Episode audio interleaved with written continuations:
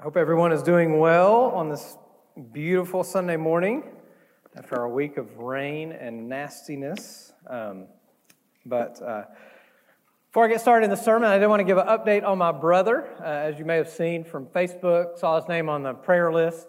Uh, my brother was diagnosed with colon cancer. Still weird to say. Um, last week, uh, had surgery on Tuesday to remove the cancer and was able to go home yesterday uh, with the good news that the lymph nodes that they took out uh, all came back clear. So that is excellent uh, and incredible. And uh, we're still a little in shock at the diagnosis. Uh, he is a 52 year old man that uh, you just don't expect that. but that's why they have those checkups and routines and things so that they can find those early enough to the where there's not big damage. and so, as I say that, uh, we are continually looking for uh, to the God that is truly in control, and God's provision and God's providence uh, has taken over this situation. But also, uh, as we get started in our sermon today, uh, one thing that I've learned over the last year uh, is that things can change very quickly in life. who would have thought that just over a year ago, or just under a year ago, we went from a packed sanctuary to a sanctuary with just the staff, an iPad looking at the piano, and an iPhone in the middle of the room uh, because we were all uh, forced to or encouraged to shelter in place. Uh, and so, uh, but things can change on the dime. Uh, things can change very quickly. Uh, and because of that, our, the wisdom of our pastor has always encouraged Ted and I to have a, a sermon in the chamber uh, ready, to, ready to be shot off whenever uh, the time arises. Uh, and coming from student ministry, where I did a lesson, did a sermon each and every week, I had 16 years uh, of sermons always ready to go. Uh, and before now, or not, this is not one of those times, but uh, what we saw at the end of the year with, um, with Craig's dad and, and things like that, the need to have a sermon ready uh, became more and more evident. And so God encouraged me uh, to start looking into uh, building a bank of sermons uh, that fits more of how I. Uh, my sermon style has changed. In the, believe it or not, my sermon style has changed in the last 20 years. Uh, but, um, but through the teaching of being here at this church and things like that, things have changed. And so God is saying, was telling me, hey, you need to you need to start building up some things. And so I started looking at the book of Daniel and studying the book of Daniel. And as it just so happens, as luck would have it, or side note, the providence of God had it, uh, that uh, Craig and I were talking. He's like, you know, Daniel is the perfect follow up to Habakkuk. Because everything that's talked about in the book of Habakkuk, uh, with the judgment of God's people and even the people group that's going to overtake the people of God, happens in Daniel. And so uh, Daniel is living in this world that was created by the judgment from God. Uh, and as we have seen already, there are a number of lessons that we can learn from looking at what judgment is coming, but we can also learn how to live in a world that God has allowed to happen because of the judgment. So join me as we look in uh, on the people of God. And so if you'll open your Bibles uh, to Daniel chapter 1, verse 1. We'll pick up there. And the, I've also realized today that uh, I'm getting closer to 50 and my eyes are getting worse. So, so Dylan, if you could hold the Bible for me, I could probably read it if it's out there. In the third year of the reign of Jehoiakim, king of Judah, Nebuchadnezzar, king of Babylon, came to Jerusalem and besieged it. And the Lord gave Jehoiakim, king of Judah, into his hand with some of the vessels of the house of God. And he brought them to the land of Shinar, to the house of his God, and placed the vessels in the treasury of his God. Then the king commanded Ashpenaz, his chief eunuch, to bring some of the people of Israel, both of the royal family and of the nobility, used without blemish, of good appearance, and skillful in all wisdom, endowed with knowledge, understanding, learning, and competent to stand in the king's palace and to teach them the literature and language of the Chaldeans. The king assigned them a daily portion of food that the king ate and the wine that he drank. They were to be educated for three years, and at the end of that time, they were to stand before the king. Among these were Daniel, Hananiah, Mishael, and Azariah of the tribe of Judah. And the chief of the eunuchs gave them names. Daniel, he called Belteshazzar. Hananiah, he called Shadrach. Mishael, he called Meshach. And Azariah, he called Abednego. But Daniel resolved that he would not defile himself with the king's food or with the wine that he drank. Therefore, he asked the chief of the eunuchs to allow him not to defile himself. And God gave Daniel favor and compassion in the sight of the chief of the eunuchs. And the chief of the eunuchs said to Daniel, I fear my lord the king, who assigned your food and your drink. For why should he see that you are in worse condition than the youths who are of your own age? So you would endanger my head with the king. Then Daniel said to the steward, whom the chief of the eunuchs had assigned over Daniel, Hananiah, Mishael, and Azariah, Test your servants for ten days. Let us be given vegetables to eat and water to drink. Then let our appearance and the appearance of the youths who eat the king's food be observed by you. And deal with your servants according to what you see. So he listened to them in this matter and tested them for ten days. At the end of the ten days, it was seen that they were better in appearance and fatter in flesh than all the youths who are the king who ate the king's food. So the steward took away their food and the wine they were to drink and gave them vegetables. As for the four youths, God gave them learning and skill in all literature and wisdom, and, God, and Daniel had understanding in all visions and dreams. At the end of the time, when the king had commanded that they should be brought in, the chief of the eunuchs brought them in before Nebuchadnezzar. And the king spoke with them. And among all of them, none was found like Daniel, Hananiah, Mishael, and Azariah. Therefore, they stood before the king. And in every matter of wisdom and understanding about which the king had inquired of them, he found them ten times better than all the magicians and enchanters that were in all of his kingdom. And Daniel was there until the first year of King Cyrus. Y'all pray with me.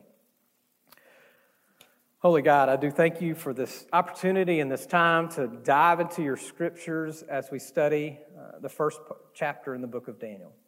Uh, Lord, your, your provision and your providence uh, are, are shown throughout this book. Uh, and so, Lord, we ask that you speak to us today. Uh, may the words of my mouth uh, bring honor to you and bring glory to your name. In Jesus' name we pray. Amen. Now, many of you in this room know my oldest, Catherine. Uh, my sweet, sweet little Catherine. Let me let you in on a little secret. Catherine is always not so sweet. I know you don't see it here, but at home, sometimes a different Catherine comes out. And that different Catherine comes out a lot of times at bedtime because we have figured out that uh, Catherine's least favorite thing in the world to do is to go to sleep at night. And so there are no amount of night lights, closet lights, bathroom lights, uh, or anything else that can dispel the shadows that are scaring her uh, from going to sleep at night. Nor is there any amount of water in the county of Gwinnett that would uh, quench the thirst that she seems to have right before she goes to bed. We've also figured out that Catherine's favorite thing in the world is to sit down with her tablet, her Kindle, and watch TV shows or watch cartoons or whatever it is. And so, uh, in disciplining children and figuring out how to uh, curb their behavior from behavior that you don't like and don't need to behavior that you do like and do need, uh, you have to find their currency. Catherine's currency is her Kindle. And so, when we come to nights like we've had, like we had a few nights ago, where Catherine just would not go to sleep, Every little sound bothered her, every little thing bothered her. It comes to the time to use that currency. Now, Catherine, it's time to go to bed. But, Daddy, I just can't go to sleep. I understand that. But if, if this keeps on, we're going to take away your Kindle tomorrow. But, Daddy, you can't take away my Kindle. I can take away your Kindle, and I will take away your Kindle. You just have to go to sleep. Five minutes later, Daddy, I can't go to sleep. I've tried and I've tried. Catherine, it's only been five minutes. But, Daddy, I've tried. I just can't go to sleep. Catherine, this is your warning. Kindle's going away tomorrow, and tomorrow is Saturday, so you're going to want that Kindle uh, on tomorrow morning. I just can't. So finally, the third time happens, and me as a dad, and disciplining, as much as I hate to do it, the Kindle goes away. The odd thing about it, and the funny thing about it, the ironic thing about it, is that Catherine gets up the next morning uh, and does not miss her Kindle at all. She finds all these toys that she has neglected, all the Barbies, all, the, all that stuff that takes up space in, our, in the playroom. Uh, she figures out that that's kind of fun to play with now. But I tell you that story because that's exactly where we are with the uh, Israelites right now God's people. See, as we learn in Habakkuk and as you learn from the other prophets, God has spent years and years telling his people look, judgment is coming. Because I made a covenant with you that if you would if you would worship me and only me, and if you would adhere to my rules and my guidelines, then I'll take care of you. And there's pages and pages of written uh, of the things that they needed to do, but they just refused to do it. They would continue to disobey God, they would continue to worship false gods, and they would continue to live these immoral lives. And so finally, it's happened.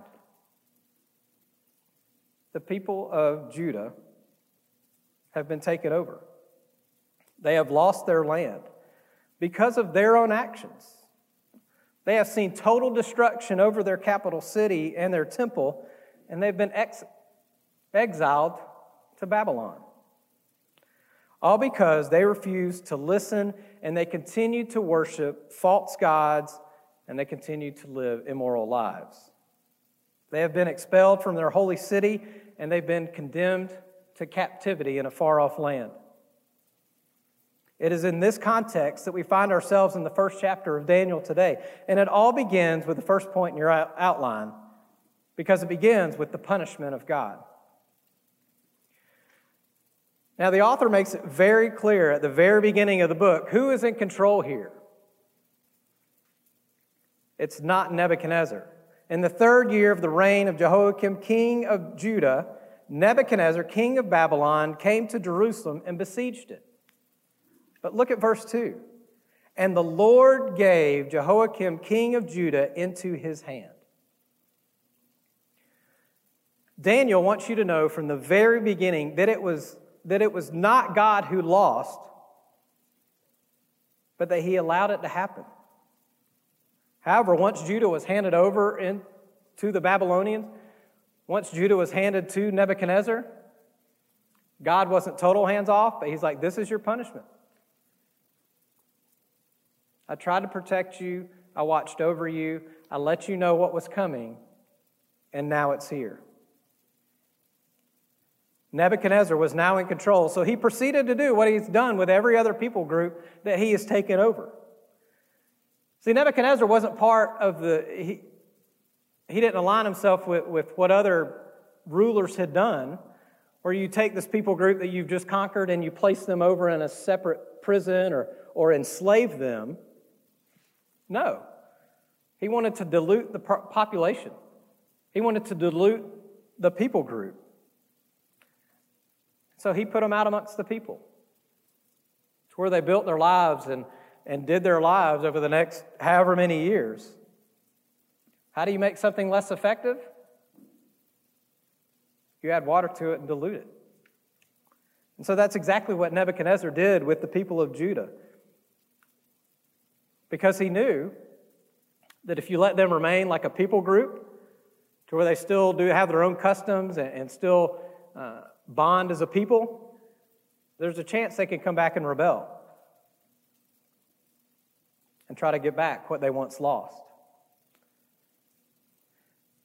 He knew that if they lost their identity as a people group, then there would be less chance of a rebellion in the, in the future. But Nebuchadnezzar didn't really stop there.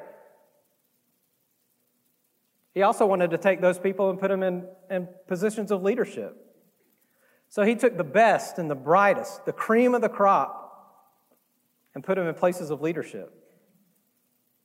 The king wanted the best, no matter what nationality they were. Since the new hostages of Judah included the finest nobility and royalty, it was reasonable that he wanted to open up some special opportunities to put these gifted men in the, in the royal academy in Babylon. It was the king's way to bring everyone under the same nationality. Instead of this people group, this people group, this people group, they're all Babylonians. They're all under his rule. And so then Nebuchadnezzar appointed his chief official, Ashpenaz, uh, to oversee the process of finding the best Jewish elite and bring them to the royal academy. I mean, just look at the qualifications in verse 4 youths without blemish, of good appearance, and skillful in all wisdom, endowed with knowledge, understanding, learning, and competent to stand in the king's palace. I mean, they weren't messing around. They wanted the best of the best, the cream of the crop. Uh, parents, these were the boys you wanted dating your daughters. These were the upper echelon. They were the elite from the kingdom. And from what I'm looking around in this room, I'm not sure many of us would make the cut. I mean, Will would. Ted probably would. Me and Craig, I, we'd be put into exile. And then once they were selected, they weren't put in some room off by themselves. They were given the finest education that was available. They were given the finest food, the food from the king's table, the drink from the king's table. It was the best that there was. And this was all available to them for three entire years while they were educated and brought into the ideas that Nebuchadnezzar and, and their gods that they worshiped, uh, that they were all a part of. And then as we get into verses six and seven, we, we, we begin to, to take the camera angle and bring it just a little further in. And we're introduced to our characters of the story. And so in verse six, we, we meet our friends. Among these were Daniel, Hananiah, Mishael, and Azariah of the tribe of Judah. And the chief of the eunuchs gave them these names Daniel, he called Belteshazzar. Hananiah, he called Shadrach. Mishael, he called Meshach and Azariah he called Abednego. All of these were from the tribe of Judah. And you think, oh, they just, they just changed the names. This lets these guys know, these new Jewish friends that they just brought in, they weren't exactly rolling out the red carpet for them, even though it looked like there was a great deal on their end. I think Nebuchadnezzar really wanted to still show, hey, I've, I'm still in control here. And I'm still going to take away a piece of your identity. Because their identity before, and if you've studied the Bible in any way, you know names are a big deal. Their identities before reflected Yahweh God, the supreme God. But then their names were changed. And their names were changed to reflect the gods, the Babylonian gods. And so they're just letting you know hey, we get it, but you're still under our control. And, and because of that, we're going to call you something different. I also want you to see in verse 6, it's not just these four that make the cut. Many of these Jewish boys made it, Jewish young men. They were brought in. Among these were these four. But it's these four that we're going to learn about it's these four that took that stand and chose to stand for their God. In these first few verses, God's chosen people are not looking real good. But as we all know, discipline is tough. It's hard to be the parent. From the outside looking in, the God of the Hebrews had failed his people. To the casual observer, their God, Yahweh, had shown himself to be inferior to the mighty gods of Assyria and Babylon. when the temple was leveled and ruins were burned, the Babylonian troops served notice to all the world that their gods were mightier than Yahweh. Monotheism was exposed as an empty fraud. These circumstances make the first part of Daniel key to the history of Israel. Yahweh wanted to show the world that he was the all powerful God that he had claimed to be. He wanted to show the Hebrews that the Hebrews did not lose their land because he was weak, they lost it because he was strong. He was strong enough to love and discipline his people. He was about to use the same strength and command of nature that he used back in Egypt. When uh, the last time that the nation of Israel was in captivity, Yahweh did not allow his people to go into captivity out of weakness, but rather to maintain his integrity as a holy God who carries out his covenant promises for the good and bad according to the response of his people. God uses four boys from the tribe of Judah to do just that. Look with me at the next section of our outline as our story comes into focus just a little bit more. Daniel and his three friends come to this pivotal point in their story as they are faced with a decision that will affect the rest of their lives. As the next point in the outline shows, they begin to take a stand for God. So look at verses 8 through 14 with me. But Daniel resolved that he would not defile himself with the king's food or with the wine that he drank. Therefore, he asked the chief of the eunuchs to allow him not to defile himself. And God gave Daniel favor and compassion in the sight of the chief of the eunuchs.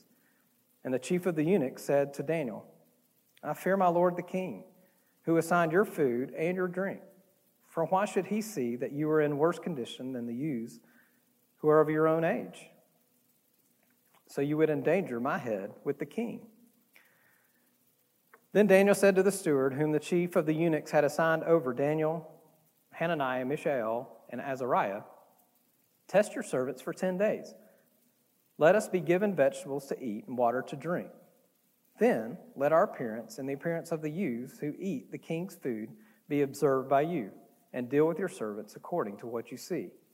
So he listened to them in this matter and tested them for 10 days. I think it's important that we observe how they chose to take their stand. The author goes into great detail about how Daniel went in taking his stand with the chief official, so I think we need to pay attention to it. Now, did he go in there and he decided, hey, this is too much, the food is enough, you changed my name, you changed my location, I'm just not going to take it with the food. This food is horrible. I will not eat it, this will defile me. He takes the food, flips the plate up in the air, goes all over the floor, and walked storms out. Did he do that? Absolutely not. Because Daniel knew that that would, that would change how he could do things. Do you think Daniel would be living much longer if he took that stand like that? No, he chose to go about it in a very different way.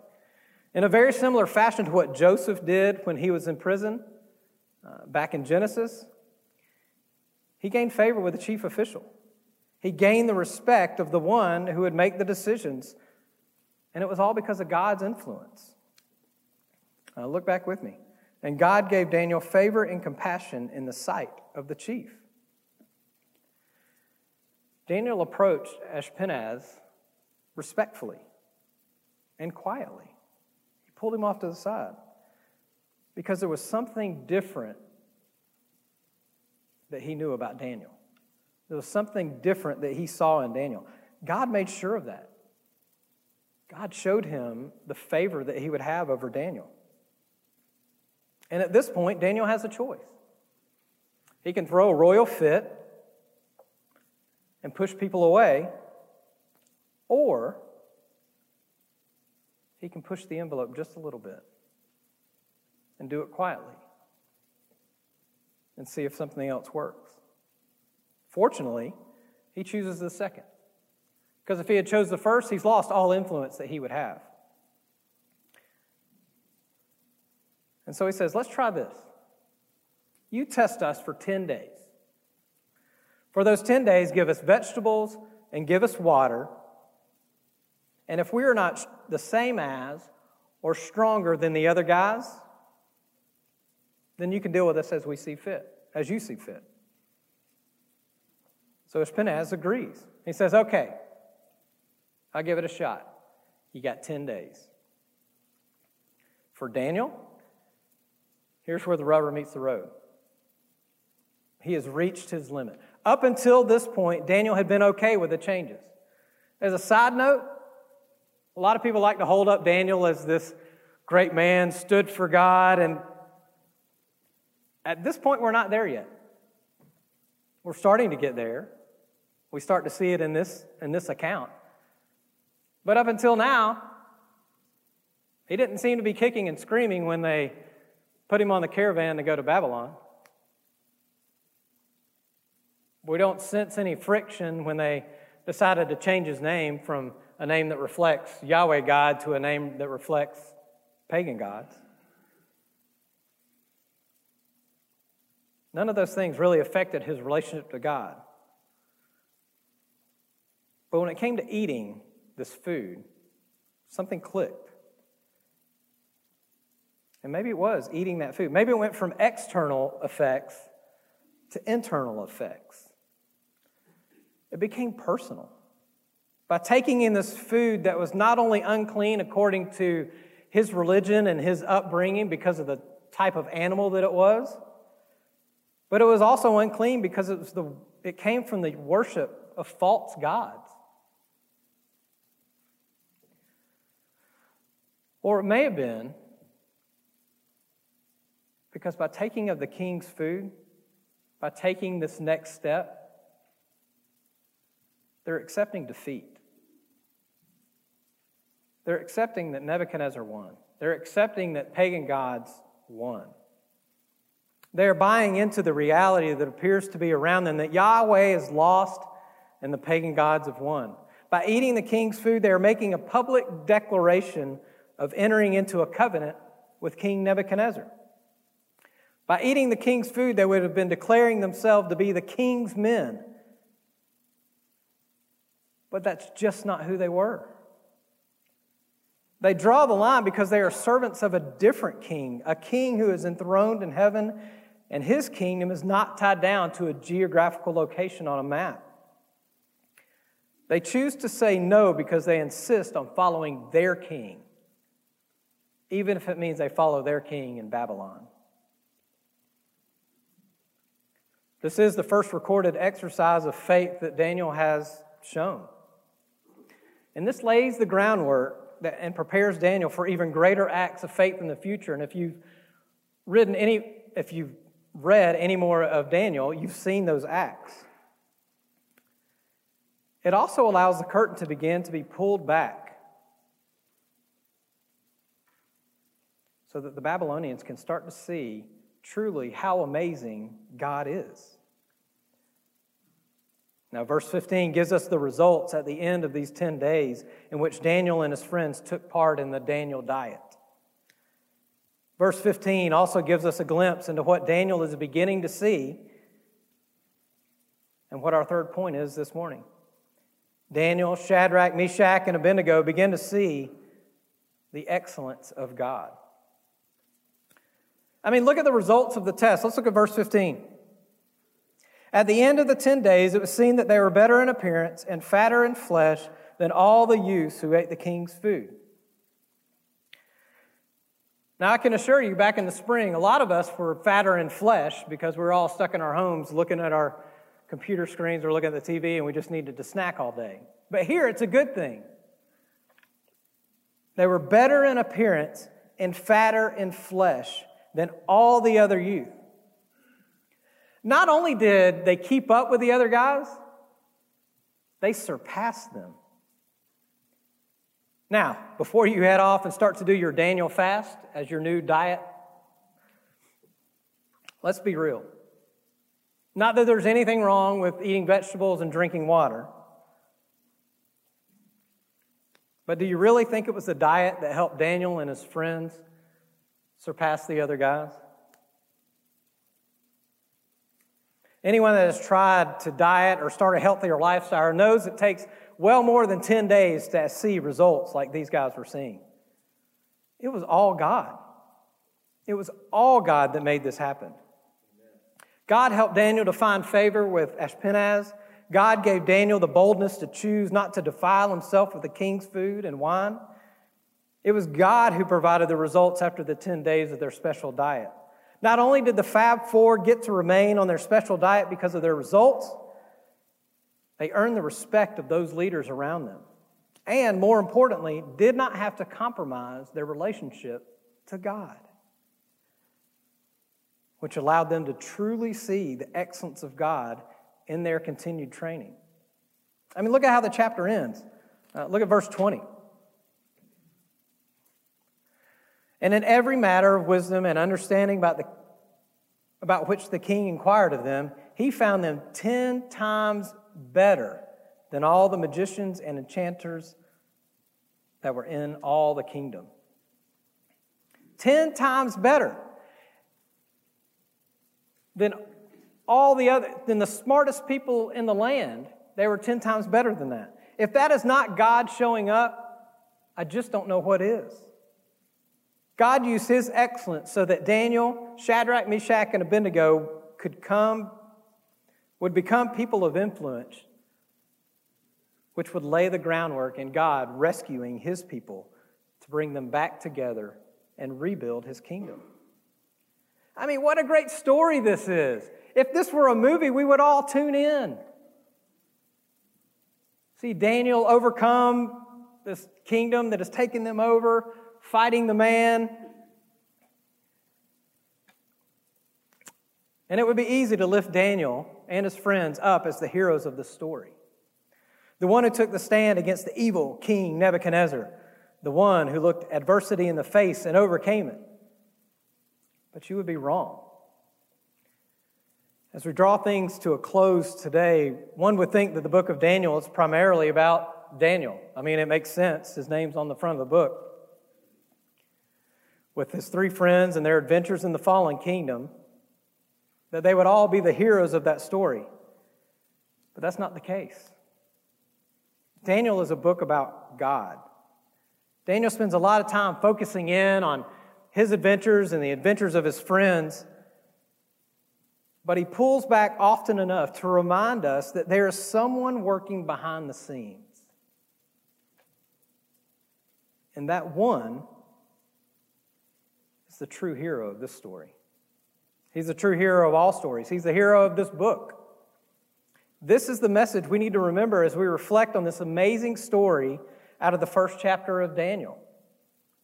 Throughout our time today, we saw the constant message of God's sovereignty.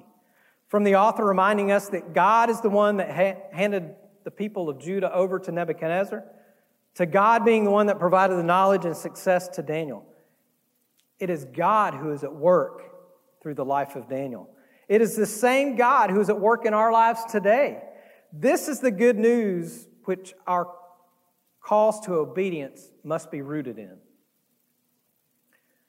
We must not be rooted in the promise of some short term payoff or a leg up from those around us.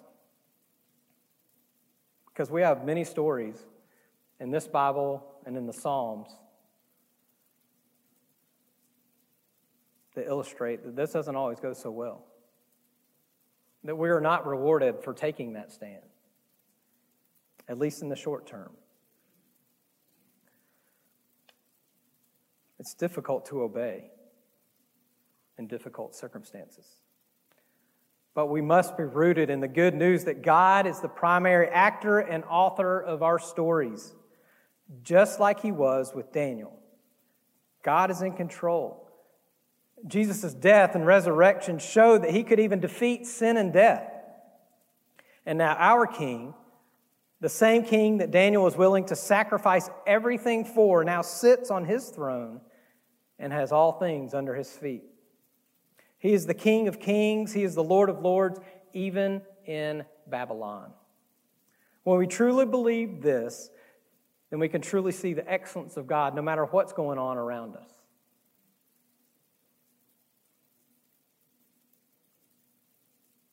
Which leads me to my sermon in a sentence today. When living in such confusing times, taking a stand for God allows us to see the excellence of God through our current circumstances. Because God is in control, He knows what's going on. When I had the conversation with my brother after, we, after his diagnosis had come out, I had that conversation with him, knowing that God is in control. This is no shock to God that this is happening. And so, no matter what's going on around us, no matter who's in the White House, who's controlling things, who's doing anything around us, God is still in control and He's known what's coming. And so, it's our job as followers of Him to continue to look to Him and to take that stand that He is the one true God, no matter what's going on in our lives. So pray with me. Father God, we do thank you. We thank you for being in control. If we were in control, it'd be in far greater chaos than what's going on now. And so, Lord, as we come into this time of, of closing our service, we ask that you be with us. We ask that you continue to show us your power and your sovereignty and your providence in our lives. Father, search our hearts today. And if there are areas in our lives where we continue to want to hold on to you, or we continue to want to hold on to our circumstances instead of holding on to you, help us to release our grip. Because the only way that we can truly be free is by letting go. And so, Lord, we look to you today. In Jesus' name we pray. Amen.